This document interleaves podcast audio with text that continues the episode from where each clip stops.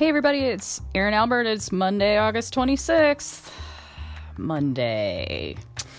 But I'm going to try to make it a little bit better for you, just maybe an inch better. Uh, I'm going to give you all a little challenge this morning to think about as your drive into work.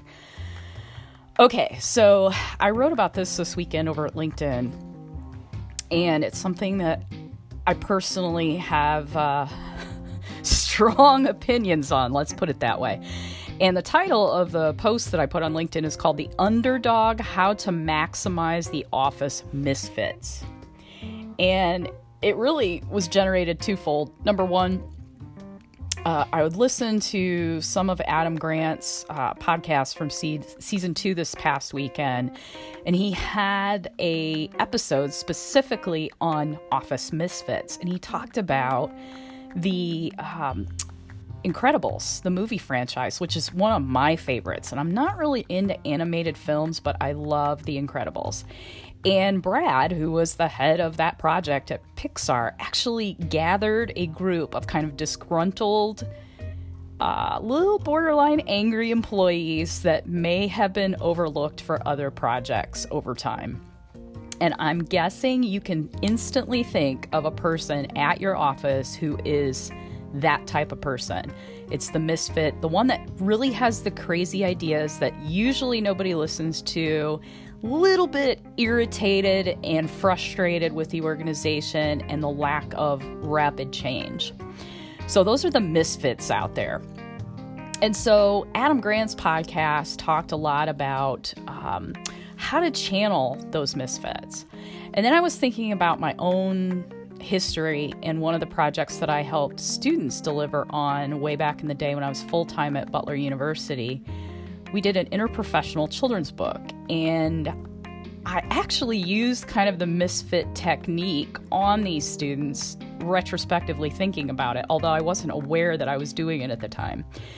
But either way, Adam and the experts in his podcast, and, and by the way, his podcast episode on Misfits is buried inside of my uh, LinkedIn post. So I would encourage you to go listen to that. Um, he talks about how you should, as a leader, gather your misfits because they're probably one of the biggest untapped resources and secret weapons that you have within your organization. And how the experts in his podcast episode talked about gathering those misfits was to have um, have the misfits start in a room together about defining who their biggest enemy is, who their biggest competitor is within the organization. The second thing that a leader should do to get the misfits channeled in the right direction is to literally let them wear the hats of their primary competitor and kill the company, meaning that they should wear the hat of their biggest competitor and dissect how that competitor could crush the company. Then you want to have the misfits, and by the way, they love that step. Then you want to have the misfits focus on maybe cool projects, innovations that they could come up with that would mitigate or prevent this crushing by the competition have them come up with a top project, and then start pitting them against the enemy while rolling out that project. Meaning, okay, we're going to try this project. It probably won't work. Our competition is probably way ahead of us. They underestimate us, um, etc., etc. And what you do by creating that common enemy is you pour gasoline on the misfits to overproduce. They are never going to work harder for you when they truly believe in the mission and they truly believe that they are truly underdogs in that scenario. And then you sit back as the leader and you watch them deliver. Um, I've seen this happen in organizations. Now, it's super rare. I don't know many leaders who are brave enough to get their most angst filled employees together in a room and let them completely destroy and rebuild an organization. It takes a very strong uh, leader who is willing to check his or her ego at the door in order to truly be passionate about the survivability of the organization over the long haul. And not many leaders are brave enough to do that. But if they are, and they channel the projects in the right way with the misfits and allow the misfits to not only be heard, but to deliver on things, crazy ideas that they truly believe will work against the competition. That is the secret sauce to wildly successful organizations and projects.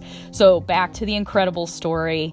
That was one of the most successful franchises for Pixar. It earned them hundreds of millions of dollars. Uh, it wa- won Oscars when animated films just weren't even in that category. Huge, huge success. And that was all put together by a team of misfits, underdogs, people who weren't appreciated for the things that they were really and the ideas that they were really bringing forth to help the organization truly be one of a kind and start a movement in a positive direction. Adam's podcast centers on the fact that the best time to roll out a rebellion like this with your misfits is when the organization is successful, not when it's already tanking, because that's way too late. You want to do it while the organization is on a high, things seem very stable, and we all know that things in this world are not stable anymore. But it's worth the time and the energy to get the misfits together and get them channeling in the right direction.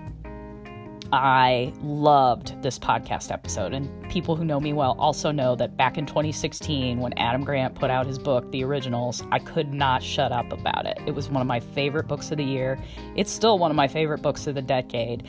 And I loved as well that Adam, you know, he actually was humble out of the gate in admitting. that he didn't support the Warby Parker guys. I love that. I love that authenticity, and I think um, it's brave to, you know, step up and admit when you're wrong. And that became the whole foundation for this movement of people starting businesses part time on the side and being a little slower and getting them up and running. But I argue actually a better strategy to do it that way than completely cutting bait on a day job and a stable paycheck in order to start something. So there you go. There is my Monday challenge. If you are an employee and not necessarily a leader, I want you to think about who are your fellow rebels, misfits, people with the crazy ideas at your company. And I challenge you to think about reaching out to them and maybe trying a project with them. If you're a leader, I think I've already shared my challenge for you. I want you to think about how many misfits you have at your organization, and you already know who they are. Get them in a room, and I want you to consider having them kill your company. I mean, think about it at the end of the day. Wouldn't you rather have an internal autopsy and death inside your organization than having the marketplace hand it over to you and actually create a potentially slow death over time. I know what I would pick, but that's up to you. This fabulous Monday morning. Something to think about.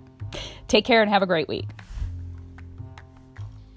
And I will, I promise, get back to the Burnout mini series. That's coming back soon.